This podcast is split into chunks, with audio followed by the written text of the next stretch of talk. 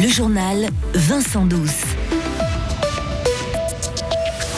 Rouler à cinquante ou à trente kilomètres heure, ce débat très émotionnel grandit encore un peu. Le Grand Conseil fribourgeois en débat ce soir au cœur des discussions assurées le cinquante à l'heure sur les routes cantonales. À cent vingt sur l'autoroute, il vous faut une vignette pour votre véhicule. Dès vendredi, vous pouvez aussi avoir une vignette électronique. On vous explique tout dans ce journal. Et elle ne s'est jamais habituée aux montagnes fribourgeoises. Une joueuse belge d'Elfic rentre dans son plat pays natal. On n'a pas fini de parler du trente kilomètres heure. Depuis l'introduction du trente à l'heure en ville de Fribourg début octobre, les discussions vont bon train. Le Grand Conseil fribourgeois s'empare du dossier ce soir. Le cauchemar pour deux députés que des routes cantonales soient limitées à trente. L'U D C Jean-Daniel Chardelance et le centriste François Genour déposaient une motion pour empêcher cette situation. Hugo Savary. La motion demande qu'une limitation à cinquante kilomètres heure soit garantie dans les traversées des localités sur les axes routiers, en gros sur les routes cantonales. Selon eux, abaisser la vitesse à trente kilomètres heure rendrait le trafic impossible. Vu le nombre de personnes qui utilisent leur voiture pour aller travailler dans le canton, il faut maintenir un réseau routier efficace et performant, expliquent les deux députés. Pour eux, la solution pour réduire les nuisances sonores passe par de nouvelles infrastructures, des revêtements phono-absorbants ou encore la construction de murs anti-bruit. En gros, tout, mais pas les trente kilomètres heure. Dans sa réponse, le Conseil d'État explique que le canton a déjà bien investi dans ces infrastructures anti-bruit, mais qu'il faut en effet en faire plus. Mais pas de panique, messieurs les élus. Le Conseil d'État confirme néanmoins qu'il n'a aucune intention de généraliser les trente kilomètres heure sur les routes cantonales en localité. Le Conseil d'État recommande donc au Grand Conseil d'accepter que les cinquante kilomètres heure soient garantis. Et le vote aura donc lieu ce soir au Grand Conseil. Mauro Poggia avec l'U D C, le conseiller aux États M C G, le Genevois Mauro Poggia a trouvé un accord avec le groupe U D C. Il siégera en commission avec ce parti. Vendredi passé, le centre avait lui refusé d'accueillir dans son groupe l'ex-conseiller d'État genevois brillamment élu à Berne.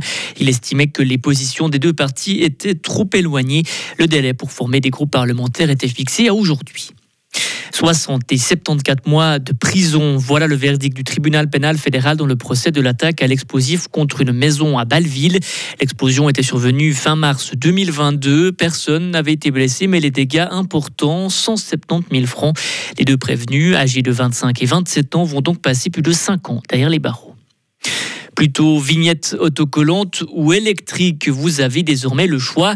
La e-vignette est en vente dès vendredi, elle coûte toujours quarante francs. Voici la principale nouveauté, cette vignette électrique n'est pas liée au véhicule mais aux plaques d'immatriculation. Et pour les contrôles, comment ça se passe? Les explications de Donatella Delvecchio, porte-parole de l'Office fédéral de la douane. Ça va se passer au moyen d'une application. En frontière, ce sont les collaborateurs de l'Office fédéral de la douane et de la sécurité des frontières qui vont pratiquer les contrôles. En scannant le numéro d'immatriculation du véhicule, on verra tout de suite si derrière cette plaque de contrôle, il y a une vignette électronique qui est attribuée. Pour faire les contrôles, on va faire sortir les voitures du trafic et puis ça prendra le temps effectivement de juste scanner la plaque et de regarder, mais en principe, on va dire que ce travail-là se fait très rapidement. On estime à peu près environ à quarante à cinquante pour cent des personnes qui achètent des vignettes qui vont passer à la vignette électronique pour l'année deux mille vingt-quatre. Des propos recueillis par nos confrères de OneFM. L'oignon attire des milliers de personnes à Berne. Le Tibel mérite la traditionnelle foire aux oignons de Berne a débuté très tôt ce matin. Des milliers de personnes se sont rendues au plus grand marché de la capitale fédérale. quatre cent soixante-dix stands qui ont proposé cette année trente-deux tonnes d'oignons. Un départ à Elfic-Fribourg. Arrivée cet été dans le club fribourgeois, la Belge Marjorie Carpreau quitte déjà le club. Elle a demandé à être libérée pour des raisons personnelles et pouvoir rentrer chez elle. Le club est déjà à la recherche d'une remplaçante. Pour rappel, Elfic reçoit les Françaises de Roche-Vendée ce jeudi pour le dernier match de poule de la Coupe d'Europe. Et un mode de hockey sur glace enfin. Théo Rochette prolonge de deux ans son contrat avec Lausanne. L'attaquant a pour l'instant inscrit quinze points, six buts et neuf assists depuis le début de la saison. Retrouvez toute l'info sur frappe et frappe point c h. Le temps sera très nuageux pour mardi avec des précipitations éparses en plaine, un peu plus fréquentes sur les reliefs. Limite pluie-neige entre six cents et huit cents mètres d'altitude. Il va faire de deux à six degrés au maximum. Le soleil sera de retour pour mercredi malgré des nuages résiduels en matinée. Une nouvelle dégradation est annoncée déjà pour la soirée. Il va faire quatre degrés au maximum. Le ciel sera couvert avec des précipitations abondantes pour jeudi. Limite pluie-neige qui va remonter entre mille cinq cents et deux mille mètres d'altitude.